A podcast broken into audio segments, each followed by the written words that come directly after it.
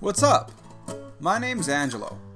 I'm a social scientist, martial artist, father, surfer, retired MMA fighter, and Kajukenbo instructor. And you're watching or listening to the SGWA podcast broadcasted from Kasai City, Japan. Hey, how's it going? Thanks for checking out Social Jello with Angelo. Today I interview Claudio Austria. He is a Kajukenbo practitioner and um, he shares his Kajukenbo journey and his martial arts journey. A lot of great stuff in this episode. Stay tuned for the wrap up to learn how you can support the show. And let's get this thing on the road. All right. Well, uh, Claro, Austria, thank you very much for coming on to the show. Um, Thank you for having me. I guess the way I always get things started, I always mention, and I mentioned it off camera. I'll mention it on camera. I I'm not big on rank, mostly because I'm I'm really bad at remembering stuff. So because of my own memory issues, got hit in the head one too many times. So like, uh, but if you don't mind sharing with everyone, uh, you are a Kajukenbo practitioner, is that correct? I am. Okay, cool. Um, I started in the uh, early 80s and I received my black belt uh, from Sifu Faircloth, who is now Professor Terry Faircloth, an eighth degree black belt. Um, and I was with Sifu for quite a while. I ran the school with him as well, and before I moved on to go to college. Uh, but I continued training um, in in Aikido at the time. I think it was with, with all that Steven Seagal movie stuff. I got into it, and Sifu was into it. So I decided to look into it. So I was in Japan teaching English, and I stayed for two years. Got my black belt from Ryuji Sakamoto, who was actually at the time I didn't know was a young uh, master in Aikido, and uh, he kind of showed me the ropes, and uh, you know, showed me I really didn't know what I thought I knew. So that I hung on to like learning uh, Aikido, but at some point I had to leave the country and moved back to the States. And I kept trying to understand the Aikido art um, from different teachers. So I searched and searched and searched, uh, even went all the way to Los Angeles and found Haruo Matsuoka sensei, who is, uh, was a student of Steven Seagal's, and he's in all the Steven Seagal movies in the earlier days. Uh, I was with him for four years, and Imaizumi sensei here in New York for almost seven years I think before I this before I moved on, uh, and and and Imaizumi Sensei is um, one of the original uh, students of uh, Ueshiba, actually. So uh, yeah, so I was always doing Kajukenbo in some ways offsite. I was also teaching uh, a student of mine who's a black belt. Um, I I like to yeah. Mm, things bore me very easily, so I like to like um, uh, when I'm interested in something, I, I, I go and check it out. You know, I'll go to a, a, judo school and I'll watch, see what they're doing, see if I want to hang out there for a while, or even an MMA school or BJJ school. You know, things like that. Yeah, I mean that, that's a very Kaju. No, yeah, no, no, that's a very Kajukenbo thing to do, right? we yeah we get we get I, we get bored easily. Like if you, if you just I, I, love boxing, but if I have to do boxing six days a week, I, I just get bored. Like I, I want to kick something. so, one of my questions, um, I was going to ask you also what, and again, I'm not big on rank, but what is your rank in Kajukenbo? Uh, I am currently an eighth degree right. black belt. Uh, uh, Professor Faircloth uh, promoted me just was it a year, two years ago? I'm that, getting cloudy. Was it the pandemic? That's, that's, that's professor then, right? Yeah. Oh, okay, okay, yeah. So I'm a professor as well. All right, all right, all right. Yeah, that's who does not want to be promoted grandmaster. That's his own business. I don't know. yeah, So I said, okay. I said, we're all gonna die soon anyway. So, so I think it's his way of like preserving uh, the legacy and his art moving on so that if something did happen, uh, I'll be able to help the other students, his students, uh, uh, continue to grow within the art. Well, you hit a lot of points, like so quickly. I have so many questions now. so I guess let's go back. let's go back to the to the 80s. Let's let's go there. Um, so you said you started doing uh Kajukenbo in the 80s. Yeah. And where where did you start doing Kajukenbo in the 80s? Where were you at that point? I was in Federal Way, Washington, which is in between Seattle and Tacoma. Okay. Okay. Just drive by, it's there someplace. Um, and I've always wanted to do uh, martial arts, watching Bruce Lee movies, 1970s, things like that. I got into a lot of fights when I was in school. I always got picked on. So um, uh, I really, really wanted to to learn martial arts, and I didn't know how to go about it. Um, so we even went to downtown Seattle one time. We ran into a Hung Gar school, you know, where they were selling the weapons and whatnot. I don't know if you ever been to Seattle. And my father was like bragging. He says, "Oh yeah, he can do nunchucks," but I couldn't. And um, we decided not to go there because it was too far from where we lived. And then uh, I joined wrestling in seventh grade because oh, wow. I really needed, you know, I was like very physical. I, I wanted to move around. Um, but then after that season, uh, it was during the summer that I had discovered Sifu Faircloth School in some basement somewhere in Federal Way. Okay. And uh, I started there, and I thought, cool, I can finally learn martial arts here. And uh, and it was at that time not too very. It's not very expensive. It was kind of cheap, and I had a, a, a paper route, so I paid my sifu with uh, dollar bills, and you, you still think that's kind of funny but uh, that's how I started. You know, yeah. and I ended up um, I ended up practicing with him, and and he was very interested in entering the tournament circuit in forms. Um, it was because uh, the school was very small, and he was really teaching. In there weren't any kids at all. Like my brother and I were probably the youngest, and maybe one other guy. So we were learning with like adults. And how old were you?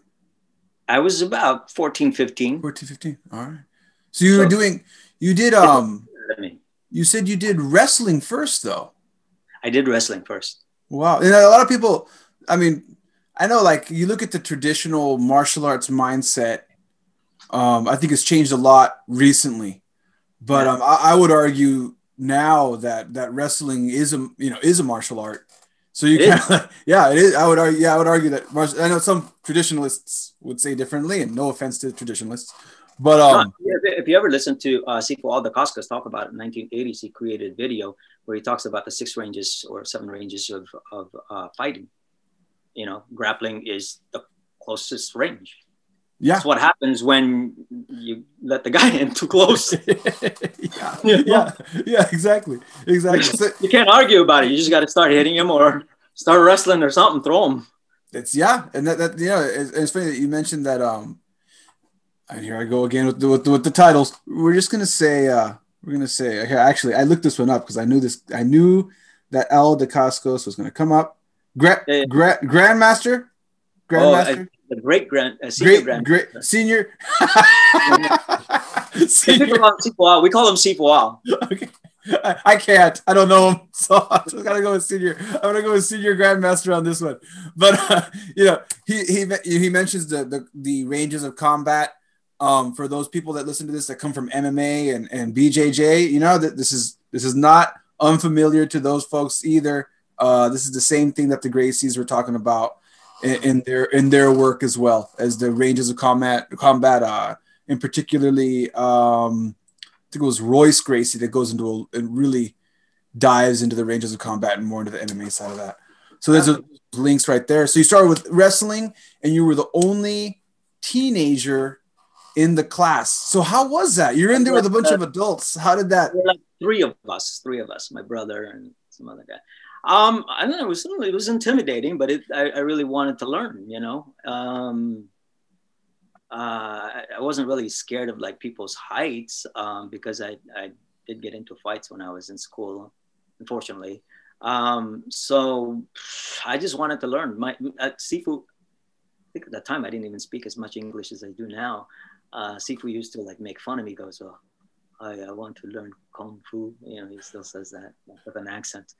I was like, yeah, whatever. But when he taught at that time, it was very traditional. It was like the way he was taught by uh, Sifu uh, Joseph Clark. You know, you you stand in front of the mirror and you do your first basics.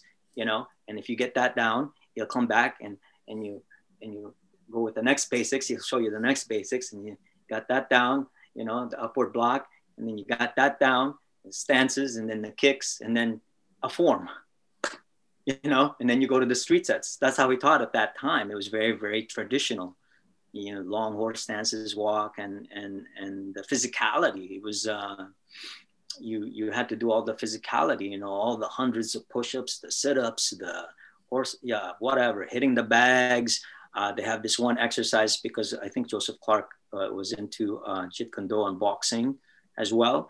So you stand in the corner and you got these guys with gloves and they would hit you you know, and you'd have to like do this and you had to block, cover your center, things like that.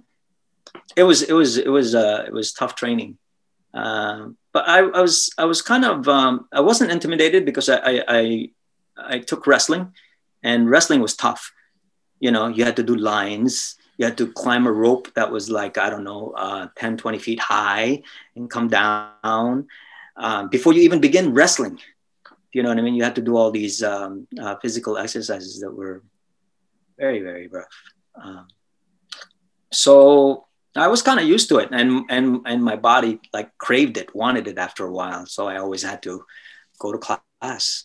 Um, I got so much into it that I, I, I decided to quit wrestling. Mm, my wrestling coach tried to like get me back. And I was like, uh, I got so busy because Sifu was getting us um, involved in tournament um, forms, and we were doing very well. After a while, we were we were placing first, second, or third. We we never, you know, never got anything less than first, second, or third. So we, we I, I just kept going with that. Um, yeah, and then I liked the, the, the self defense because I got into fights they kept picking on me, you know, and I was like, what am I gonna do? I was scared, you know. So I was like, I gotta learn this stuff. What is this? You know, how do I hit this? How do I do that? You know, the guy's coming at me this way, he's putting me in a headlock. Oh my God, you know, I'm gonna die. You know, teach Sifu, teach me how to get out of here, out of this situation and stuff like that. So it was, you know, uh, Kajukenbo was real. It wasn't um it wasn't like sports or anything like that. And how did you feel um because some wrestlers when they get into striking martial arts they're terrified to get hit. I have had i don't know how many mma wrestlers and grapplers that tell me i want to do mma and you do mma you know you, you teach you do some mma stuff. Can i jump in? And one of the first things that challenges that grapplers face is the idea of getting hit. Yeah. How, how, actually. Um, uh, I, I understand it. It's scary. I know the first time i did aikido my teacher was into throwing so he was about to throw me. Goes, say, say, say, say, stop, stop. How do I fall? You know, because he was the 360 over his shoulders, over his head. You know, I was like, I, I've never been thrown that high in uh. I was like, what's going to happen to me? You know, he goes, ah, Kurado, you're so funny. You put your arm under here. And you, I was like, oh, okay. you know, and after a while, he throws you 10 more times and you're not scared anymore. You know, vice versa uh, if you've never uh, experienced hitting, it's scary. You know, the first time I, I, taught my student who's now a black belt, you know, he was scared. I was just like, oh yeah, yeah, yeah, you get used to it. So I had to get him used to like being punched at, then being kicked at, then being kneed and elbowed at, right? He got so good, he, he starts to headbutt me. I was like, well, we'll get to the headbutting later. yeah. Because that really hurts if you get hit in the nose. So after that, we got into joint locking, which I'm not into it anymore as much. Um, but then we got into throwing, and then that's another thing that he had to get over. You know, the fear of uh, uh, being thrown, like I just mentioned to you. You know what I mean? You have to learn how to fall. First time I was throwing him around, it wasn't like an Aikido class where it was like very pretty. People fall very pretty. You know, he was like going all over the place, hitting the mirrors and windows. I thought he was gonna like, you know, hurt himself like really badly. I was like, okay, I gotta stop you know, because you, you got to know how to fall properly to be able to save yourself. You know, you don't just throw somebody with a sacrifice throw and hope for the best. They can really hurt themselves. Yeah. You know what I mean? They have to know how to to take that fall. Even people who know how to do it, and if you catch them off guard, you know, they get really pissed off at you when you do it right. yeah, I mean, even like if for for as much as um, for as much as as BJJ guys like to say that um, that it's a really rough sport. One of the things that they don't like to do is hard hard tatewaza. They don't like to do that. They, a lot of times you look at the the, most of the injuries, you'd think most of the injuries come from the from the submissions. Most of the injuries come from the tatewaza. You know, you're, you're trying to get the guy down, and they fall wrong, and they stick their arm out in a strange position, or they get caught up in the screw, and that's where the dislocated shoulders and all that we stuff comes from. martial arts together, two black belts. Like a friend of mine who's a colleague of mine, uh, we we we went head to head one time, just like brief exchange. You know, bang you know, just like that, very fast. Bang, he's like a black belt in karate and black belt in kajukenbo. So we both are in that world, but we're also aikidokas. But when we exchange, we exchange punches and kicks. I stubbed my, you know, we clashed and I stubbed my thumb and I was injured for like two to three weeks. You know what I mean? It's not a joke. Yeah, no, it's those small little injuries that you don't see coming that last the longest. I feel like it's the small ones. Like we, uh, oh, you don't, see, yeah, you don't think about it, right? So like Sifu John coming out of uh, Okayama here in Japan, he got injured. And when I asked him about it, I'm like, he, you know, he had he posted on Facebook, I had surgery. I'm like, well, he had surgery. What what happened? And it's like, well, I was teaching and I thought he was going to tell me some grand story of like, because he has guys coming in that that not challenge, but he'll have people come. He has open class, so people MMA guys, and in Japan, so karate full contact guys come in. So I thought maybe he had some really crazy stories, like oh, I was teaching one of my white belts how to leg check, you know how to check a leg kick, and uh, he bought the leg kick a little low and broke my toe in two places. like oh jeez, oh no. And he was down for a year, like that. Really, a little injury. Down for a year, right? So like you never know, you never know what's gonna happen. When you get older, you gotta like take it easy. yeah. It's not like when you're 18 or 20 or 30. No, no, the body doesn't doesn't bounce back the way it used to. So so you, you were doing your you you quit wrestling um because you were really getting into into your into competing in Kajukenbo in the in the forms world in martial arts um into the traditional side of martial arts and then you kept training and then you said you went to college. It's a little bit of a side note, but what did you study in college? Uh, I thought I wanted to be a business major. So I was a pre business major, but then I started taking acting classes. And that's really, really where my passion was. And I didn't know at the time. But when I finally got the guts to do it, I started doing it and I started getting into school plays. And at some point, I, I decided, okay, um, this might be my thing. So I studied theater and got a, a BA in, in theater. Wow. It's kind of cool. scary um, because uh, I really needed a job after college. yeah. I don't know yeah. how many jobs you can get doing theater. Yeah, there's, um, not, there's, not, there's not a lot of places you can just walk. And then if you like, if you decide to go a different path, you can't go into like into an office. Be like, well, I got this bachelor's in theater. You know, I think I'd be good at sales. You know.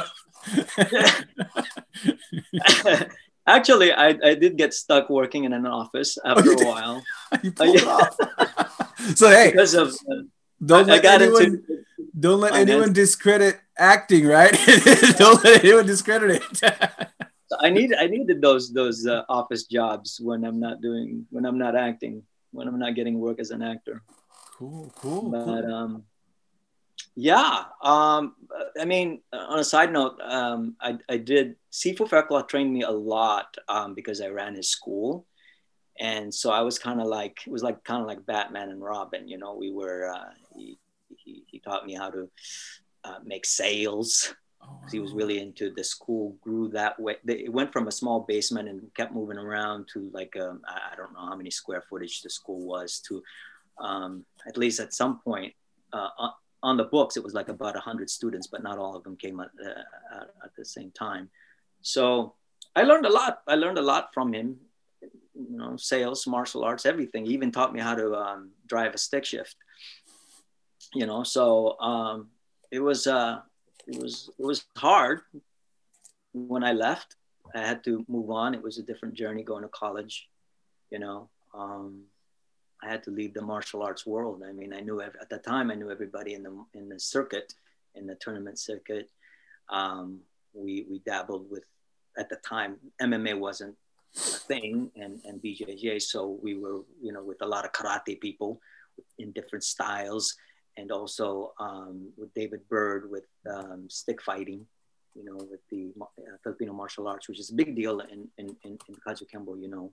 Yeah, and it's really coming, making a huge comeback, even outside of Kajukenbo, the stick fighting, the Eskrima, the knife. oh my, yeah, the knife, FMA. They're calling it FMA now, Filipino martial arts. The FMA is is really is showing up all over MMA right now, not just Kajukenbo. It's coming in, yeah, the JKD community. It's coming out of um, a lot, a lot of guys because of um. I met Inosanto yeah, because of Guru Inosanto, as they as they're as they're calling him, um, and his influence in MMA. I'm hearing a lot of other podcasts with people saying they're working with FMA now. Like FMA is is is oh, like oh, a. I don't know if it's going to become a popular trend for the public, but I know in the martial arts community, a lot of people are, are talking about that right now. So my question for you and you kind of touched on it already. And we're going to go we're going to get back into your story about your college your time in college and going to japan. But how how do you feel um how do you feel the training that that professor faircloth did with you? Because you said it wasn't just martial arts right? He kind of took you in real traditional martial arts style of not just teaching a kid that walks in how to punch how to fight how to kick um, they start teaching you life lessons. Yeah, I was an apprentice. Yeah, yeah, you kind of become an apprentice of, of a business owner, of an entrepreneur, right? Because when you run a really big school, that's what yeah. you are. You're not just a martial arts entrepreneur. Bad business owner, but so how do you feel? How do you feel the stuff that you learned from him and the martial arts? How did that help you when you said you were going to college? It was a whole new, it was a new world for you. You were leaving behind a whole community. But how do you feel that kind of prepared you for that? Ooh, that's a very difficult question. I mean, we can go on philosophically forever with this. Um, uh, but you know, a lot of the lessons that you learn um, in martial arts, um, not just the physical but the mental, and and having uh, having trained for all those years as a, a, a teenager, right? To uh, becoming a young man. I think, I think I left when I was 20 or 21. So it's a long period of time uh, with a teacher. So I got to see how he lived, you know, outside of class. Um, I drove him home after, you know, uh, our day at the school and I would pick him up. So there were a lot of things. It, it, he jokes around sometimes. I think if anything that you learn anything from me is like what not to do, as much as you know what to do. So huh, a lot of his mistakes I tried to avoid as much as possible at that time. He's a different person now. You know, when I met Sifu, he's very he was like this young, cocky guy, very spunky, ready to go at any time, you know, but well respected. you know, people were scared of him because he had fast hands. I remember this uh, Taekwondo guy who would come over and he would say, Where's Terry? I said, Who's, who's looking for him? Tell him Joe Barlow is coming here. Oh, I heard about you. I said, You got really fast kicks. He goes, Yeah, I heard he's got fast hands. I said, Oh, yeah well, tell him I want, you know, maybe we can trade. I said, okay. I said, hey, can I see one of your kicks? He threw a kick. I didn't even know where, where from. He just, it was right here on my head, you know, total, complete control. I said, wow, that is awesome. That's how I learn, you know. I said, well, you know, I, I just like demonstrate what you can do. It's like, and I see if I can steal from you. Um, anyway, uh, a lot of things. I mean, focus, um, not quitting even when something's hard. Um, mm, get getting back up. uh, if you if you truly love something and you have a passion for it, to keep working on it. You know, there's uh, the Japanese. You know, when they refer to Budo, they refer to it as character building, as opposed to just fighting. You know, so I learned that more and more with with the Aikido. Was, they're more philosophical than Kajukenbo people. Um, not that Kajuken people people are not, um, but um, there, there's so many there's so many things I can't even begin to to explain it all. You know. Well, I think when I'm scared. I think I know from from being in Japan. Oh yeah, for those of you who are listening, if this is your first episode, I'm in Japan. Um, Kobe, right? yeah, I, I'm I'm about I'm about an hour away from Kobe. I live in the middle of nowhere, uh, in a place called Kasai-shi. It's like the Idaho of Japan. for anybody, anybody listening, yeah, it'd be like saying the Idaho of Japan. You get a hold of some uh, Kobe beef. I do get a hold of Kobe beef. That's it's it's close enough that I, I can get some Kobe um, beef once in a while. Yeah, it's good stuff. but you were saying like yeah, I mean again like in Japanese Aikido and also even the Japanese the more traditional Japanese martial arts. Um, if you go to like a Kyokushin place or uh, even the Shaolin Kempo, there is a lot more focus on the philosophy as part of the curriculum. Like, yes, we have Kajukenbo philosophy, but I've seen schools literally recite um, Buddhist prayers along with Buddhist precepts, like Zen philosophy quotes and stuff. Like they'll go into like like the Japanese, the way they teach their martial arts, the traditionalists, not the not the non-traditionalists, which is we I don't want to get into on this podcast, but um they do go a lot more into philosophy and um as part of their curriculum. Like they'll spend, they were spending 30 minutes reading uh different types of philosophies and like they'd get tested on that for their belt ranks and stuff like that. Yeah, uh, I think I, I saw that one time and that's kind of silly. just silly. if you want that, you go to church. Um, what I, I, think what I'm saying is when in terms of philosophy is that you learn the philosophies that the martial arts has to teach you through the physical training and what you experience uh, in class at that time. You know what I mean? Not spouting off some Confucius philosophical thing forever. You know what I mean? I watched a class one time where they did that for 20 minutes. It's like you're wasting your time. Just go into the katas. Just do the, you know, just do the exercises. You're wasting your time. How's that going to help you? It's not going to help you. Yeah, yeah. Uh, yeah, I'm just I'm just trying to clarify. I, I have no. I have my no, opi- I, I, I, have my opinions on it. I have my opinions on it, but I'm glad you clear. I'm, I'm glad you cleared that up. Like from when you're talking about the philosophies of martial arts that you got you were getting from Aikido, it wasn't that style of traditional philosophies. No, no, no. You no. know, I mean, like what was like one of the things that I've always remembered Bruce Lee was saying in that book. Uh, it was just like, um, um, I think it was him who said it. It's like, don't compare your line with somebody else's. Your line of development. Yeah. You know what I mean? Yeah. They're oh, here, you're there, and, and then you just keep. I, I, I'm, I'm misquoting it but I, I can't think of anything right now uh, profound to say for your audience. If I can I, something. No, I, I, think I think um, I think that that's that's profound enough to be honest. so you, I mean, my, people, my I remember my sensei one time, and I was being very cocky in class, and he was doing this punching exercise. Well, Aikido, what's Aikido got to do with punching, you know? So he was teaching this other uh, uh, student. I think he was a black belt in Aikido, and he was punching, and I'm like, what is that? I was being very cocky because I used to break boards and bricks, you know?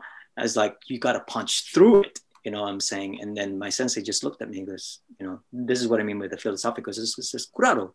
Everyone is in a different uh, level your level, his level is here. Yours is here. Mine is up here. You know, he's saying, I guess, and I got it. You know, it's just like, don't be so arrogant because you still have more to learn. Even though he doesn't know what you know, you don't know what I know. And that's why you're here. Do, you know what I mean? Yeah, yeah, no, exactly. Like everyone's there for their own journey, and then yeah, the the quote that I think I think looking at Bruce Lee quotes here online.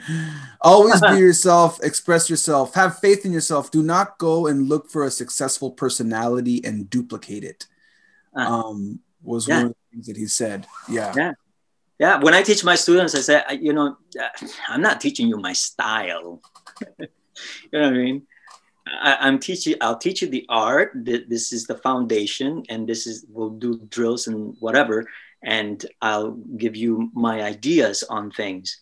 Eventually, eventually, if you ever reach that level, you will have your own martial arts, your own way of expressing what I have taught you and what you will learn from other people.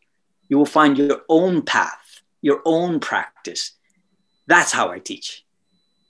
I don't go, oh yeah, here's Austria, Ryu, you know, oh, it's the best. Uh, yeah. Yes. Yeah, and again, no, no. I, I, no. I, I learned from Sifu Al. I learned from Sifu Faircloth. I can move like them. My martial arts is not like theirs, and their martial arts is not like mine. Yeah, and I think that's. I mean, I I, I used to say that's a difference between Kajukenbo and other styles, but I'm starting to find it in other styles as well. Like when they have a really if you find an instructor who has a deep understanding of martial arts, it it doesn't style no longer really is no. a thing. Like I, I've talked to really high level BJJ instructors, and they say the same thing. Like every student has to find their own game. They, they call it they they call it playing games, right? You're gonna play you're gonna play the the X guard, you're gonna play the close guard game, or you know you like to play the top guard game. But everybody has to find that for themselves. And just because I have something that I'm good at doesn't mean that I should be focusing on that thing that I'm good at with my students. I have to I have to try to hone in what they're good at and develop their game around that, right? So like that's that's that's found in that's that's what I feel is a universal amongst good teachers, right? So so yeah. Um going back into your story, you so you go you didn't go straight to an office. You didn't go straight to an office, Claudio. You went to Japan. What, what, I, I, I, worked in a lot of places. Actually, I worked. I've done everything: retail stores, restaurants. But when when uh, I I was acting, I was heavily into acting even after school and college. And I I made a joke. I went to Japan. The first time I went to Japan, it was a theater program. We were there for two weeks. We went to Toyama Prefecture in Togamura Mountain, and there's this uh, acting technique called Suzuki method and so I was there. We did that for two intensive weeks. And it's very physical, very martial, you know, a lot of marching, lifting your legs up, standing in one position, uh, difficult positions for a long time. So it's very martial arts. And I was kind of used to it because of my Kajukenbo training. So I thought, okay, this is kind of cool. Uh, I went there and, uh, and, but before that, before that, I always had this weird, I was a weird kid as a teenager. I, I thought I was going to be a ninja. I was going to go to Japan, study ninjutsu, and marry a Japanese woman and have a family. That was my thing. I was watching a lot of ninja movies in the 1980s. I think a lot of us, for a lot of us uh, coming from that generation, were thinking the right? same thing. Yeah. Right? Yeah. So that was my thing. I, I, saw these mysterious pictures of Japan with the mist. I'm like going, oh my God, I want to learn the language. So, you know, I even took up uh, Japanese in, in college, which I, I, wasn't very good at the time. And, uh, and then, so when that was over and I graduated from college, I decided to go back. I was walking around in Kyoto that time, at that time, and I said, you know what? It would be cool to uh, live here and uh, make some money and, and work here for a while and maybe even find a, a martial arts teacher and, and see if I can, you know, learn further, right? And it happened.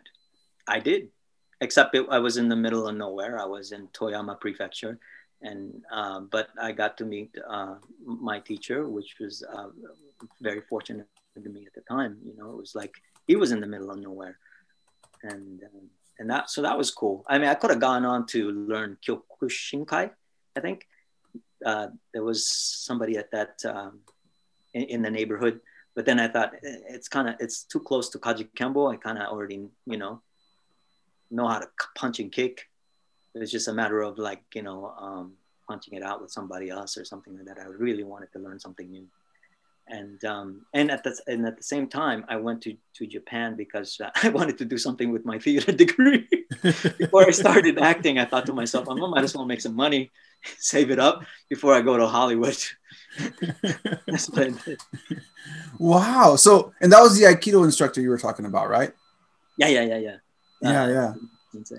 So it's interesting. Like, so you start in grappling, wrestling. You say, okay, I'm going to get really into Kajukenbo, uh, more self defense oriented, uh, more real fighting, as you said, for the street fight, for the, for the, for the bully. Was it bullying that was happening at school? Is that why you were getting into fights? Was there a lot of bullying or gangs or what was Yeah, that was good. Not bullying. a lot of, lot Bullying. of bullying? I, I did. I did. I did stand up against a gang once. Luckily, nothing happened. There was like six or eight of them or something. It was at a store, and I was working at Safeway at the time. I had a broom, and I said, "Oh my god!" You know, it was something out of a movie. I thought, I hope nobody like attacks because I, I don't know what's gonna happen. I'm either gonna get a beat up or. That was very weird, but uh, a lot of I seem to like run into these things. I don't know how. Yeah. Even in New York City. what a coincidence. So so, it's good that I know martial arts. yeah. So you ended up in your journey, right? Grappling, Kajukenbo, and then Aikido back to Yeah. grappling. Like, now you now you're in Tachiwaza, now you're in stand-up, right? Sort of. Uh, so Aikido is very different in that in that sense. Ai- Aikido was not meant to to be, um, from my understanding now, it's a little bit more uh, advanced than when I first started. It was never meant to be um, a self-defense martial arts. It was meant the exercises were, were meant to change your body. And and if you look at the kata, they call it the kihon waza. It's a two-man kata. It, it, it's it's not really like I don't think after all these years, I think I can say this. Uh, it's not really like um, um, street sets in Kajukenbo. You know what I mean? And there's a lot of compliance in the beginning, you know. But you're learning to to to deal with force in a tangential way, right? So you don't have to like uh, uh, uh, use uh, muscular force or physical force. Hmm, but th- there's more to that, you know that's one of the reasons why uh, they look up to uh, Ueshiba. It seems so mysterious, you know. So if you don't understand Aiki, it is mysterious and it is very, very esoteric, but it isn't. It's scientific. Um, a lot of teachers either don't know it, and they try to teach it, or te- you know, teach what they don't know, or they know it and they don't want you to know it. It's the same thing with uh, Chinese grandmasters if they don't want you to know it, it doesn't matter how long you're going to be with them.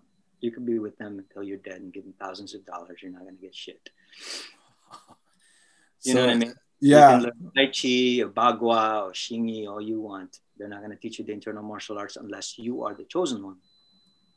Wow. So So, finding the, the, the teacher who will teach it to you is rare. so they're very protective. They're very protective of the art. Yeah, well, th- also one thing I learned too, and, and it's actually supposedly written in a book, and I'm, I'm quoting Dan Harden, who teaches me internal martial arts. Is he's very good, he's well known, uh, and, and he says it's like it's because when you teach Westerners this stuff, they're bigger, so they have more p- mass to play with. So little Asian guys like us, we don't like that so much. They don't want you to know it because you're big. that makes sense. That You got, makes you got a better game. You know what I mean? yeah, yeah, yeah. So, so you did. Um, how long? How so? How long were you in Japan? I was only there for two years. For two years. Okay, so you're Yeah, for two years. for two years. And your instructor at that point, you must have picked up enough Japanese, or unless your instructor spoke English, you picked up enough Japanese to, Uh, a little bit a little bit. Yeah, yeah, yeah. It cut out. The mic cut out. Can you say that one more time? All right. So, and your instructor spoke. Did he speak any English? No English. Oh, um, my my teacher spoke English. Oh, okay. When he taught classes, uh, most of the time it was in Japanese. It was very hard to understand very hard to learn. Um, but there were two two um, other gaijins that were with us who would translate, so that was cool. It was a couple. Oh, uh, nice. Rachel and Drew. So they they helped out a little bit, but okay. it was still very difficult. Very difficult because Sakamoto Sensei would say really weird stuff. You know, it's just like he even said it to the Japanese. He says, "All of you, you you copy what I do from outside. You don't know what goes on inside." I'm not going. Give us a clue. the only thing at that time I thought he was talking about was like breathing. Must be breathing. That's all I know. Breathing. He's doing something with his breath. It's not.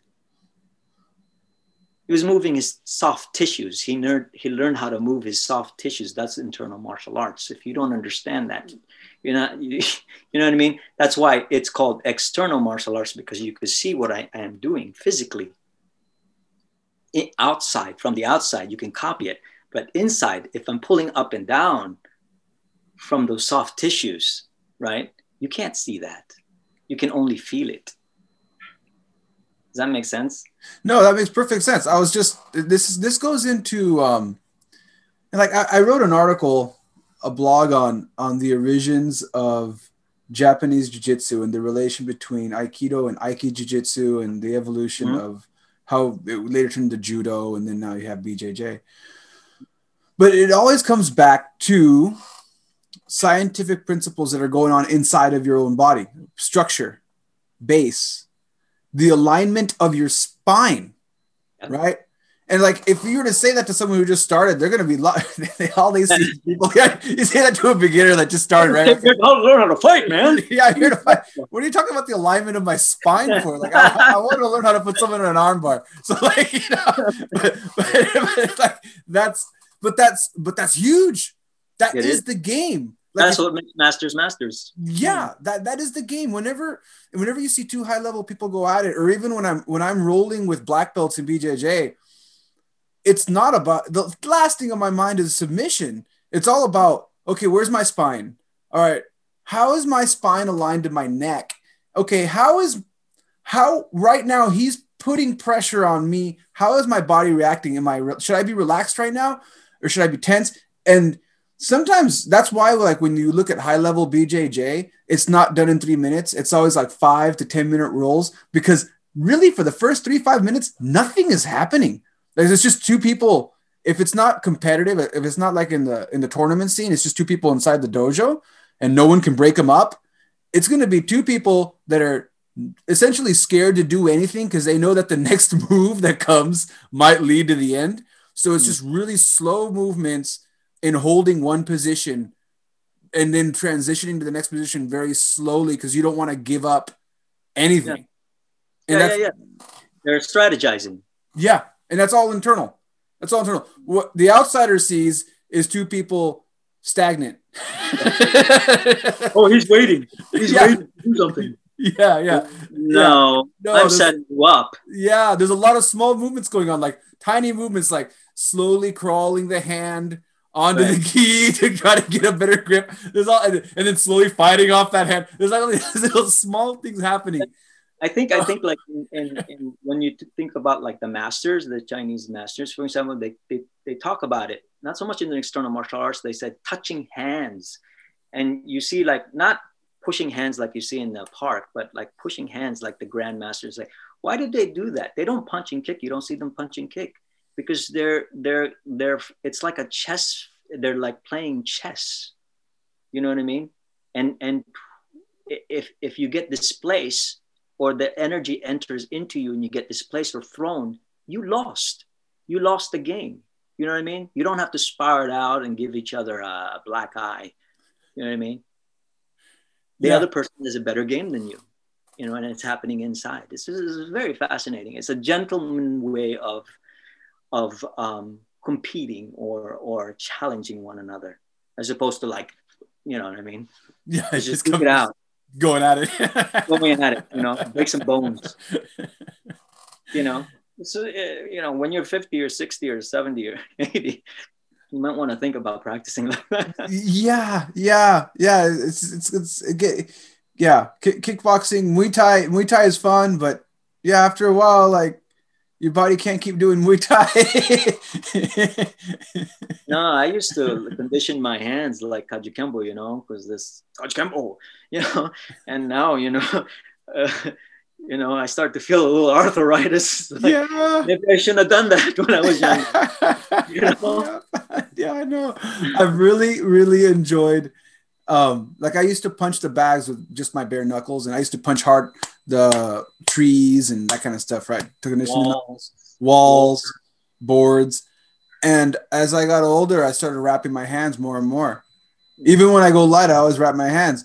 And I because I, I realized that same thing. Cold days on cold days my left hand was getting kind of tight. yeah. Yeah.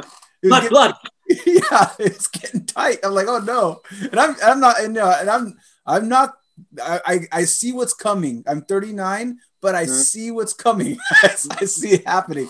So yeah, yeah. Protect- this martial artist that they, they videotaped him throughout the years, you know, and he was into like um what is that that, that um iron body uh, the the iron body training for well known in Washington State, you know, but like he got really old. I don't remember how old he was, but this this was his movement at the end of of his uh, martial arts journey. That was his movement. Somebody would punch at him, and he'd go. I was like, "That's what you got to show for your martial arts, your martial arts journey. That's it." Do you know what I mean? I mean, I not to put him down. It was just kind of like I didn't want I didn't want that for myself. Yeah. By having to to learn iron body techniques or whatever, just to be able to move like that, because yeah. Kajukenbo is supposed to, or martial arts is supposed to help you live longer. you know what I mean? W- with a better body. You know what I mean? Yeah. yeah. Feel good. And, they, what do they call that in psychology? They call it uh, um, it's not about it's not about living it's about the quality of life mm. right mm. It's not about how long you live it's about the quality of life that you get out of those years.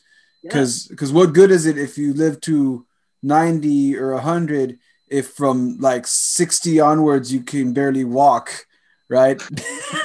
Or you can't it's gonna happen anyway because age it's yeah, gonna happen anyway. I'm not coming. as flexible as i used to be. Yeah it's coming but you you want how much i stretch. but you know, if you if you keep smashing your hands and you can't hold a, a bottle of water, that's going to be a problem. that's What's the whole point of studying martial arts or yeah. even doing, you know? Yeah, yeah. So that that to me is is very important. That even though martial arts is is is uh, is combat, right? It has to be combat. Otherwise, you can't call it martial arts. Um, I, I, look at the other aspect of it as, as, as you know, like the, the Japanese term character building, you know what I mean? The, you know what I mean? To develop oneself physically, mentally, uh, Kajukenbo people say spiritually. I don't know what that means exactly, but you know, um, it could be will force, it could be, you know, yeah. Yeah. It's supposed to help you with your life. It's supposed to help you with life. And I think I think that's what I think that's where the spirituality part, right? Because if we look at it, we always say that before class, right? Mind, body, spirit. Mm. Mind, body, spirit. And the way I've broken that down is the mind can intellectually break things down. And the body is what we put into our training and what we're conditioning. But I think the spirit is what kind of puts together what you're doing all this for. And whether whether you want to make it a higher power or you want to add other things to that, that's great. But I think the spirit is what's going to connect those other two the mind and the body what you're intellectualizing what you're putting your body through and and kind of the purpose. What's the purpose right? What's the, what's the what's the overall purpose for all of this i think is right what i translated as and i know everyone does differently but. It that's a you know that i i try to avoid that word spirit because it is it is a difficult concept. It has a lot of connotations to it. Has like, a lot of yeah, yeah. So I, I, I like to when, when you know the whole idea of kata is to unify mind body. You know I, I like to use the word uh, mind body and breath to unify that and and do it in, in one motion to you know uh, to, to create that technique or that force you know that to me is is is the practice of kata and that goes together with what they psychology. Psych, I keep mentioning psychology. I should have probably I say this in the intro, that um I, I come my background is in psychology. You yeah. know, it's very hard. It's one person like that martial arts teacher said it's very difficult to put words into martial arts, into what we yeah, it is. It is. Sometimes I go, blah, blah, blah, and then Dan would go, one of my teachers would go, Claro, use words. but it's really hard because really what, what, you're talking about when you mention what you just said right now, right? Breath, mind, and body. Mm-hmm. The psychological research that's coming out about mindfulness and what they're throwing around with is the idea of, again, using your breath and again, to calm your mind mm-hmm. right? And once you can use your breath to calm your mind, that will calm your body. And this is a, this is this is being shown in science. Like once you can control your breath, you can control your intrusive thoughts and f- to focus more on what you're doing. And in turn, you'll have a physiological effect. It'll lower your heart rate. It'll lower. It'll bring better blood pressure. All kinds of great stuff. Um, so you, yeah, and that's that's that's that's what we aim to do. Yeah. So look, so you you were in Japan back to Japan. You decided, yeah, back to Japan. We're leaving Japan now for your journey because we're almost to the end of the show. So I'm trying to, I, don't want to fast forward your life. I, I, don't want to skip through any of the good parts, you know. so, went back quickly. so I'm 50. so you um you you you left Japan. You came back uh, you decided not to become a ninja and settle down, as we talked about. I scrapped that idea. I said I had enough of Japan. I'll go back. I'll visit. I love the place, but I won't work there and I won't live there. so you came back to the U.S. Um, what did you do? You you you obviously gained some so a new thing, and a lot of Kajukenbo guys do this. They'll go study something else and they'll come back and keep doing Kaju. But I, what did you do? Okay, okay. Um, I was uh, trekking to go to Los Angeles because in my mind that was my dream, and my my wife actually I married my wife. We uh, Japan was our honeymoon. She left me. She went to Seattle, lived with my parents. I had to get her back. So so uh, I wanted to. I was very sad leaving my sensei in Japan, and I wanted to continue to try to understand this thing called Aikido so I studied with Bookman Sensei briefly in Seattle. He was the one teaching there, uh, but not not um, not very seriously. But I went uh, to some classes. Um, I learned a lot of stuff like uh, my, in Japan with my teacher. He didn't really teach me how to fall well. He just kept throwing me, and then I had to figure it out.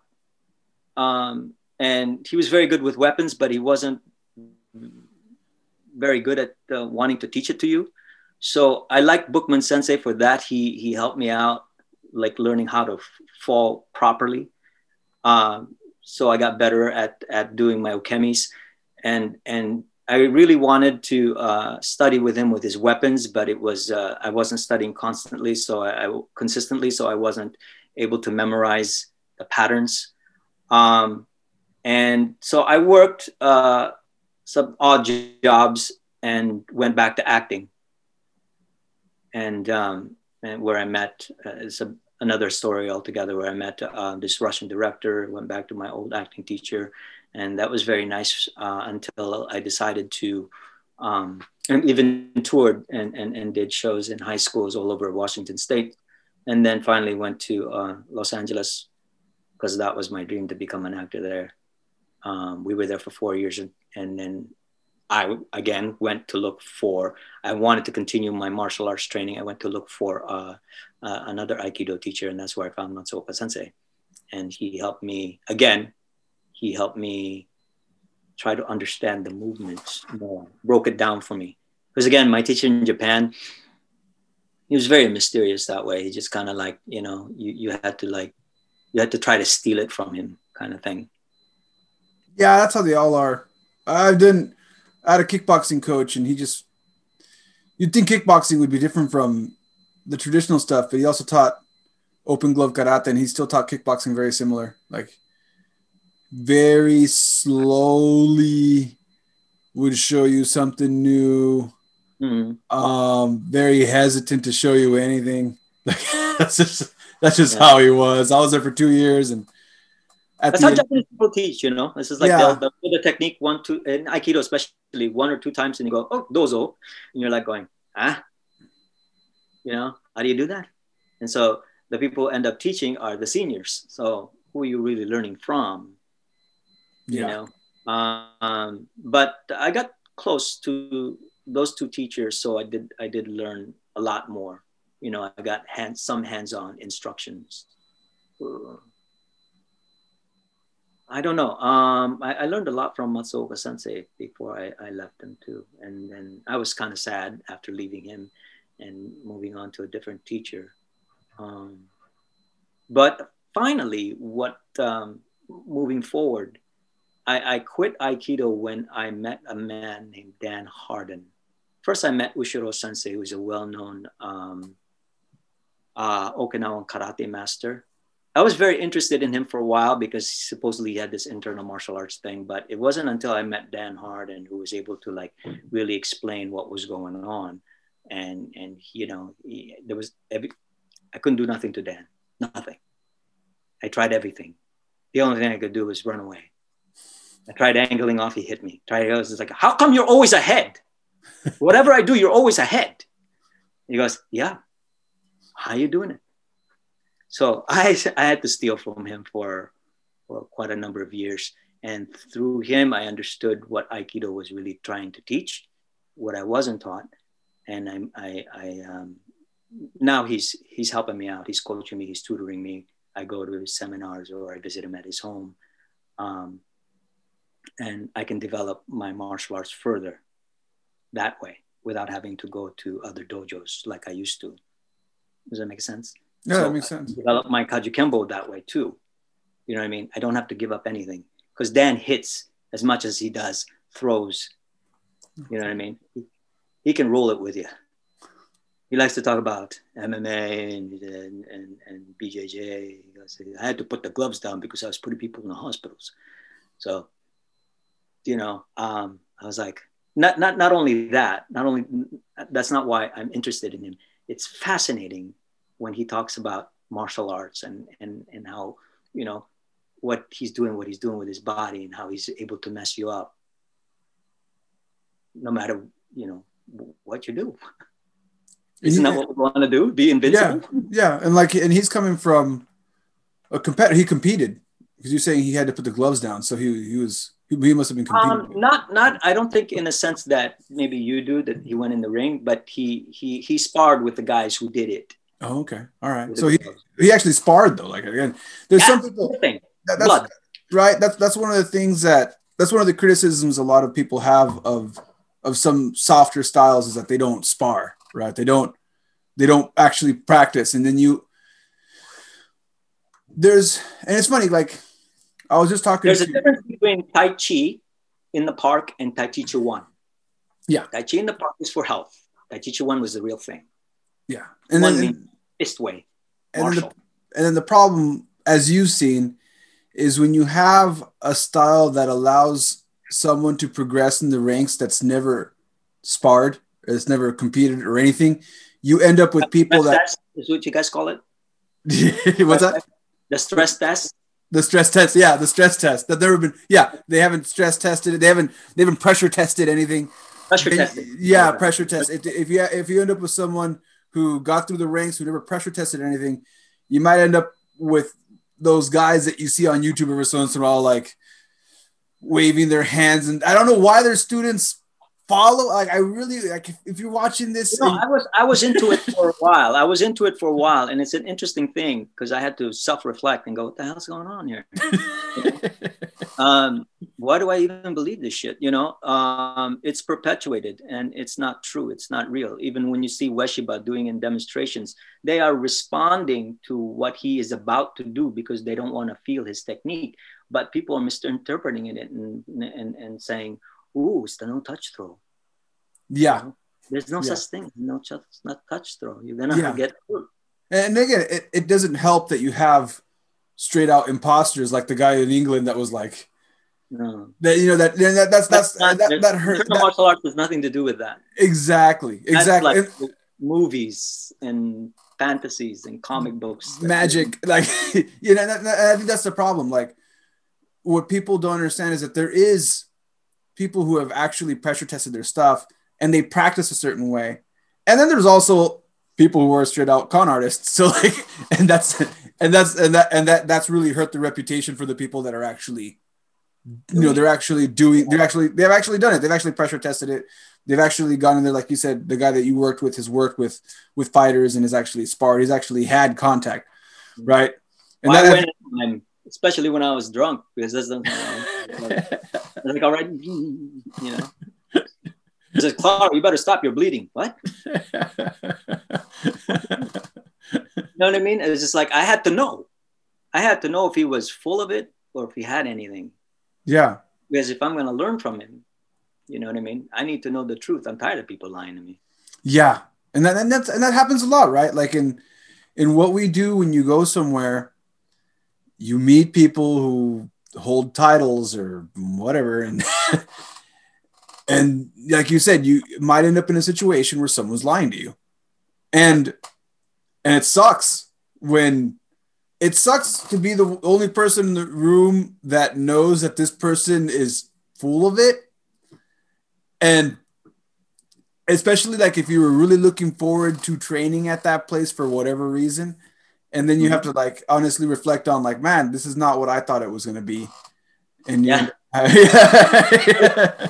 happens especially yeah. when you do it for like two or four years or you know yeah. seven years you're wasting my time. Yeah yeah.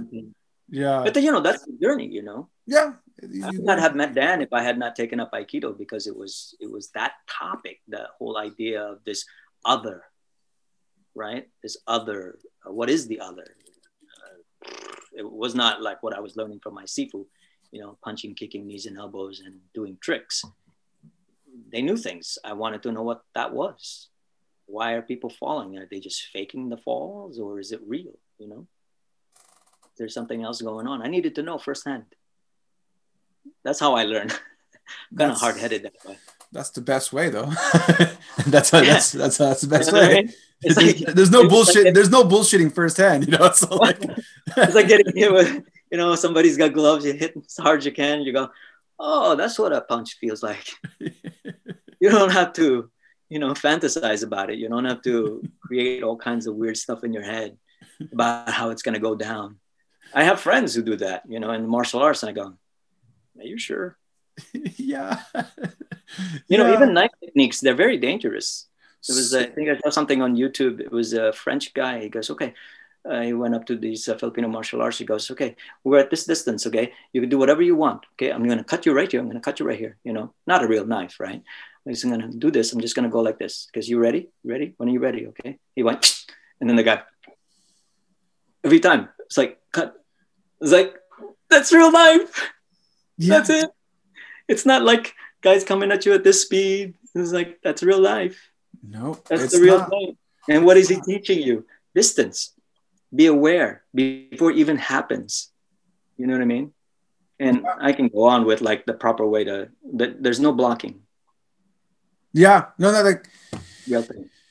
Yeah, and that, that I think that's what people that that's what I think that's the biggest beef I have with a lot of combative stuff that I see online. That's that's why I don't like to spend too much time. Like I do combatives, but I don't like it because of that. Because that one, what you just mentioned is the idea that once someone has a knife, yeah, you practice distance.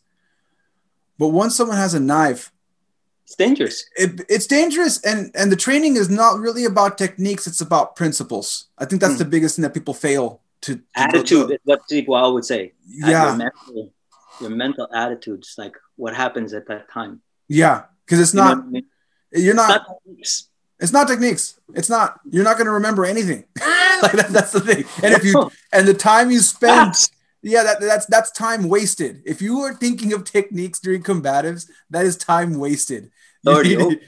yeah, yeah. Well, I was. Uh, I think it was him who said it. it was just like if a, if I, or maybe Sifu Clark said it.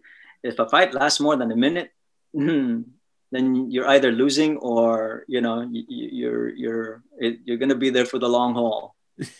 you know what I mean? Especially with multiple attackers, you can't. it's not a sparring uh, bout. Yeah, it's not a sparring match. It's not you got to take them out with one blow, one blow, one blow. Yeah, one blow, one and it's blows. funny. Like there was a ah oh man, I'm, I'm gonna Stephan Kesting ent- interviewed a former MMA champion. I, am skipping on his name, but because I, I mentioned earlier, I got hit in the head too many times and I'm bad at names. So, so we got that out of the way. Um, but he was mentioning about how he got into a fight in Russia. He was Russian, and he got in a fight with uh, with some shady Russian mobster characters. And he said it's no longer, even though he does quote unquote MMA, he said it's no longer the way things work in MMA. You don't have time for that. So it's you do you you can't be submitting anyone. You know, so no. you, you know, there's no such thing as submission. there's no such thing as submission anymore. What's the matter with you? No, yeah, it's no, it's no such thing as submission anymore. It's it's you take them down, you break their arm, you get the next guy, you break his neck. Like you, you're doing your head cranks. You're not gonna wait for a tap. You're just gonna maim and and hurt. It's a total different mentality. It's a total different mentality. And I think you touched a really good point about. I mean, that's what Kim was really great. You know, what's your first primary target? Eyes, throat. You know what I mean? Noise, so uh, nose, solar plexus, and groin, knees. It's a big thing. It's a big, big deal. You know what I mean? We don't just say it because we like to say it. It's like it's really what you want to do in a dangerous situation. yeah. You know what I mean? Yeah. It's really the first targets you want to hit. Yeah. You know Max, I mean? Maximum amount of damage in the short amount of yep. time possible. Yeah. So we're getting towards the end here. And um, obviously, like you mentioned earlier, you've continued your Aikido training, but you also been doing the Kajukenbo. It sounds like the Kajukenbo's been there the whole time. Is that? Um, yeah. I, I... Um, I practiced when I was uh, training Aikido. I always practiced on my own solo with Kajukenbo. I kept it up. Um, the Kajukenbo that I do sometimes, some people, um, oh, I know one guy, he had mistaken it. It's like, oh, you do Kune It's like, oh, okay, whatever. I do Jeet Kune Do you know, um, it, it, because it's, it's, it's like how Sifu Al teaches, you know what I mean? And no, no fix, it's not fixed kind of thing. Uh, I was taught boxing drills and things like that. So I kept those things, um, those skills, those skill sets, kept them with me. I kept practicing them. And then when I came back, my student in Seattle, I would work out with him sometimes and, and um, we'd compare techniques. And sometimes I'd show him some Aikido stuff and he would say, Sifu, that doesn't work. what are you doing? I was like, come here. you know, so I had to prove to him. And of course he was right because he was a bouncer and he would do things that, that he would deal with that you would never do like in the katas that we do in Aikido, for example.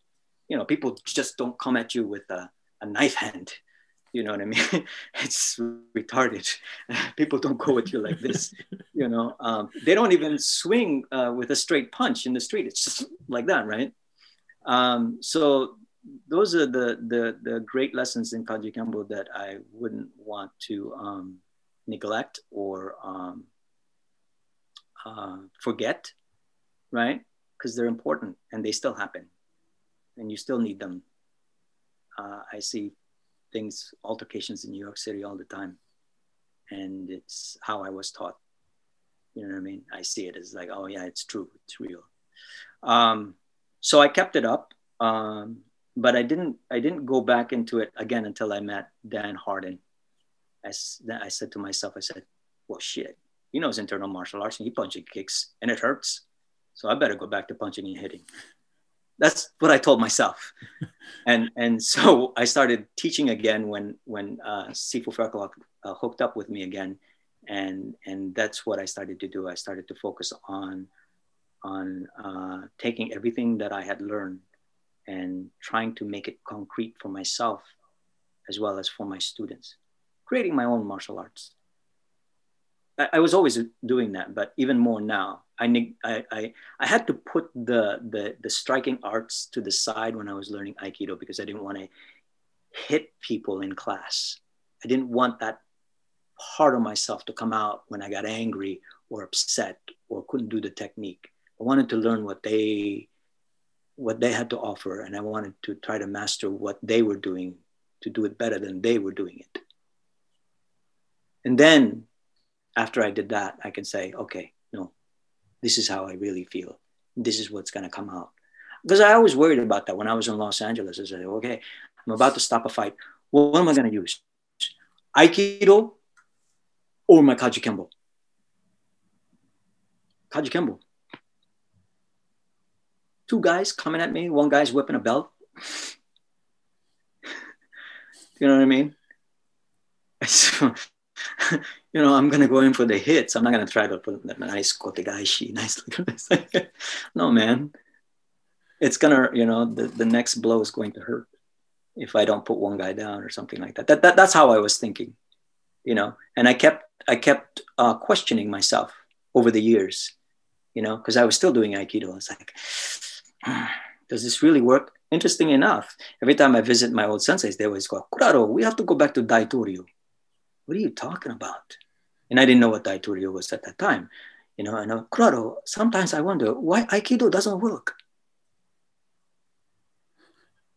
Now you tell me. this is a, a, a high level sensei saying to me, in Aikido, Kuraro, sometimes Aikido doesn't work. yeah.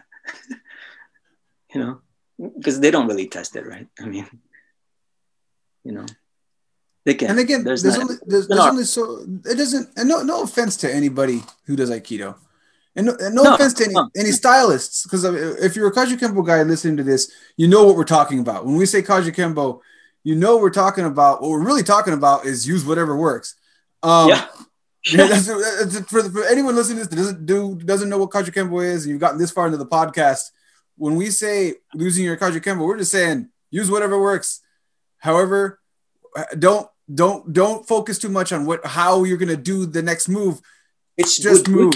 It's bujutsu. It's real combat. You know, I'm coming home with a bottle of wine and I get attacked by three people, or even like in, in New York, right? Uh, some writer got stabbed in the in the neck. He didn't do anything.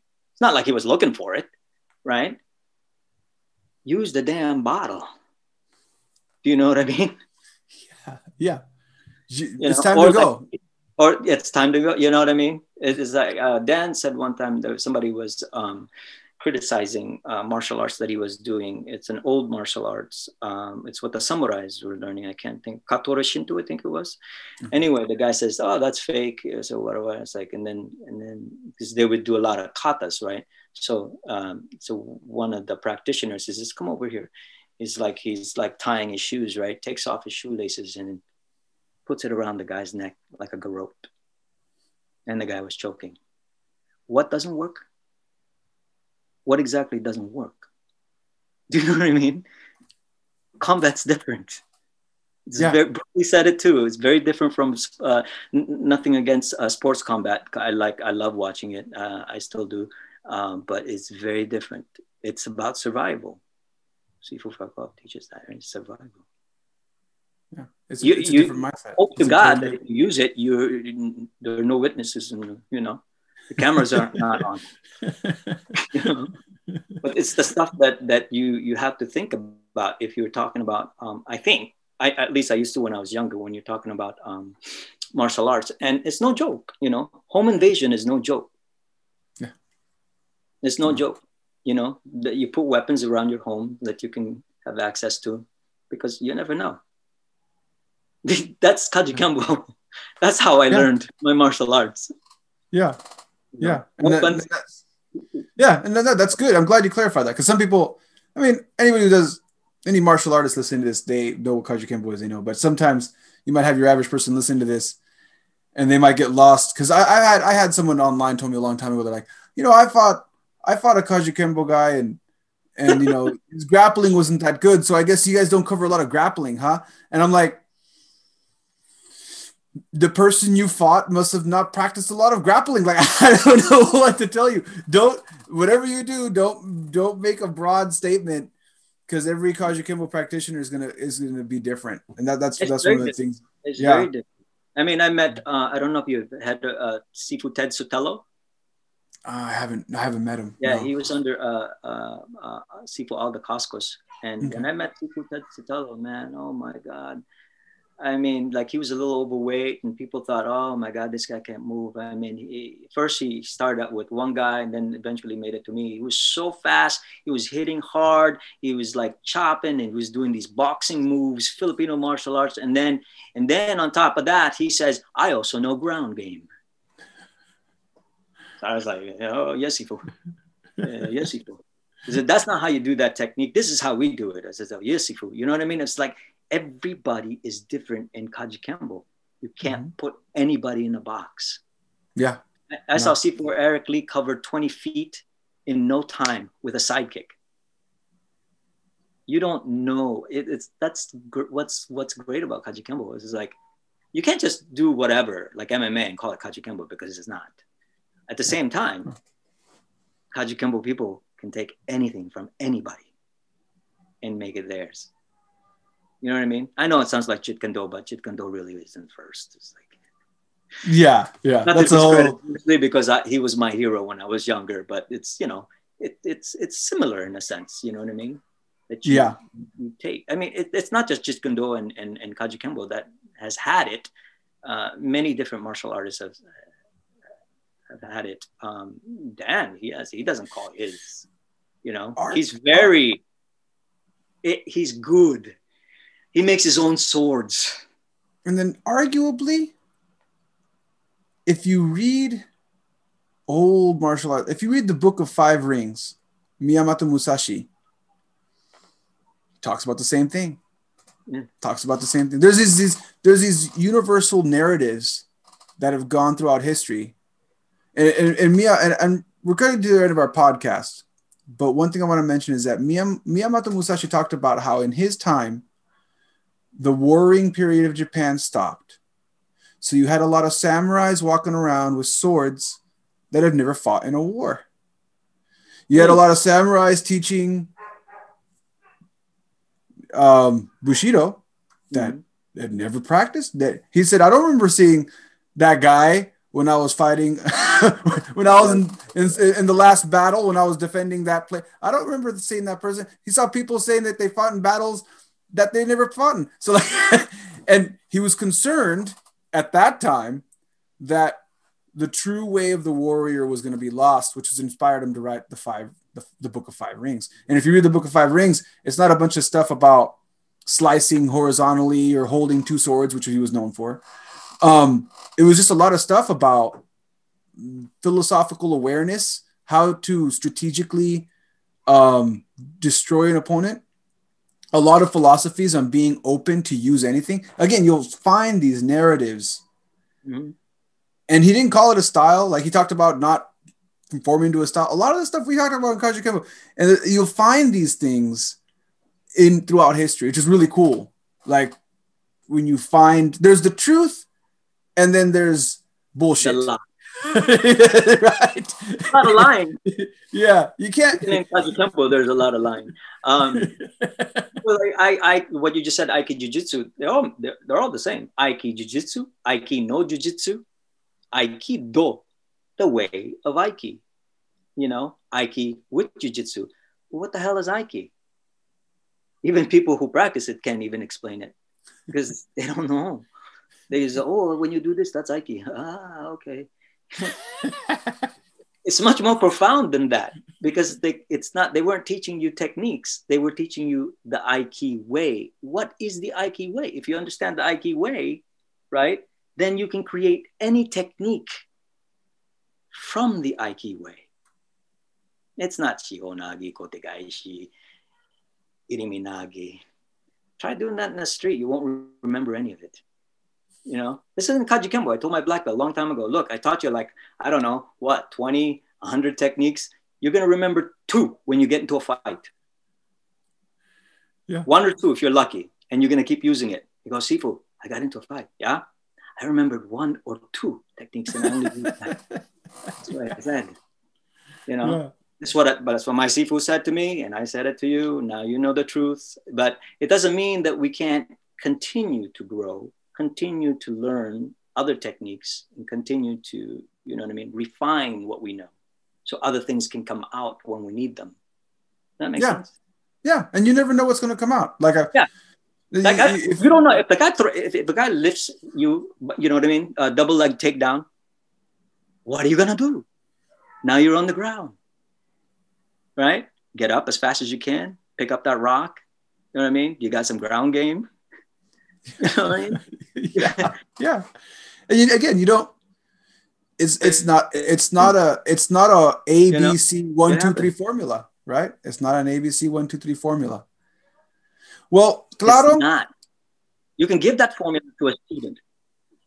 Anyway, another time. Oh yeah, no, oh yeah, yeah. No, no, yeah. I, I, I'm realizing that we're, we're, we're, we're moving away from your from your martial arts journey and we're heading straight into a black belt meeting, which is why I'm gonna say before we wrap up today, I am gonna have Claudio come back for a black belt meeting where we're gonna talk about um, more philosophies of martial arts and um, and applications. And I think it would be awesome to have, since you mentioned Jeet Kune Do so much, I want to get my other friend who's a Jeet Kune Do practitioner. Maybe we can do like a I do these meetings with like three or four martial artists sometimes, so maybe I can bring him in and, and we can talk about about that, about similarities and, and differences. I have two I have two, I have one Kajukenbo guy who does works with JKD guys, and I have one strictly JKD FMA guy who I think would be fun to, to do a black belt meeting with. You could uh, also invite uh, Robert Thornton, I think is his last name. Robert Thornton, he's one of uh, Sifu Faircloth's uh, black belts. Uh, mm-hmm. We studied together a long time ago, and he he's he's done it all. He's been doing it for years, and I think he holds a very high rank in Jeet Kune Do. Oh, and he cool. he studied um, uh, Filipino martial arts. Is a very famous uh, teacher. Anyway, um, you should get him in in it too. It, yeah. Very very. Yeah, when yeah, we're uh, very good. I'll uh I'll get the info. I'll get the info yeah. from you and I'll contact them. Yeah, Robin. So before we wrap up, anybody who's been listening to this for this period of time who is not a martial artist, um, great. Thank you for listening this long. Hearing us ramble about something you have no idea what we're talking about. Nothing. but, but what what kind of advice would you have for someone who's who's looking to start mar- their martial arts training um, and they don't know where to start. What, what, what, what, what's, what's some advice you have for that person? That's tough. Um, I would just say, just start. just start. Do some research um, so that you don't end up at a McDojo. But it's hard to know what is going to appeal to you or what's going to make you tick. You know what I mean? And even if you start it, there's nothing wrong with quitting. People quit on me, um, uh, with that school or that teacher, as long as you continue the the journey, the martial art journey, because that's what it is. You know what I mean? You need to find your own journey, your own path. Uh, that's all I, that's what I've always done for myself. You know I mean? If I'm interested in something, I do research on it. I seek it out.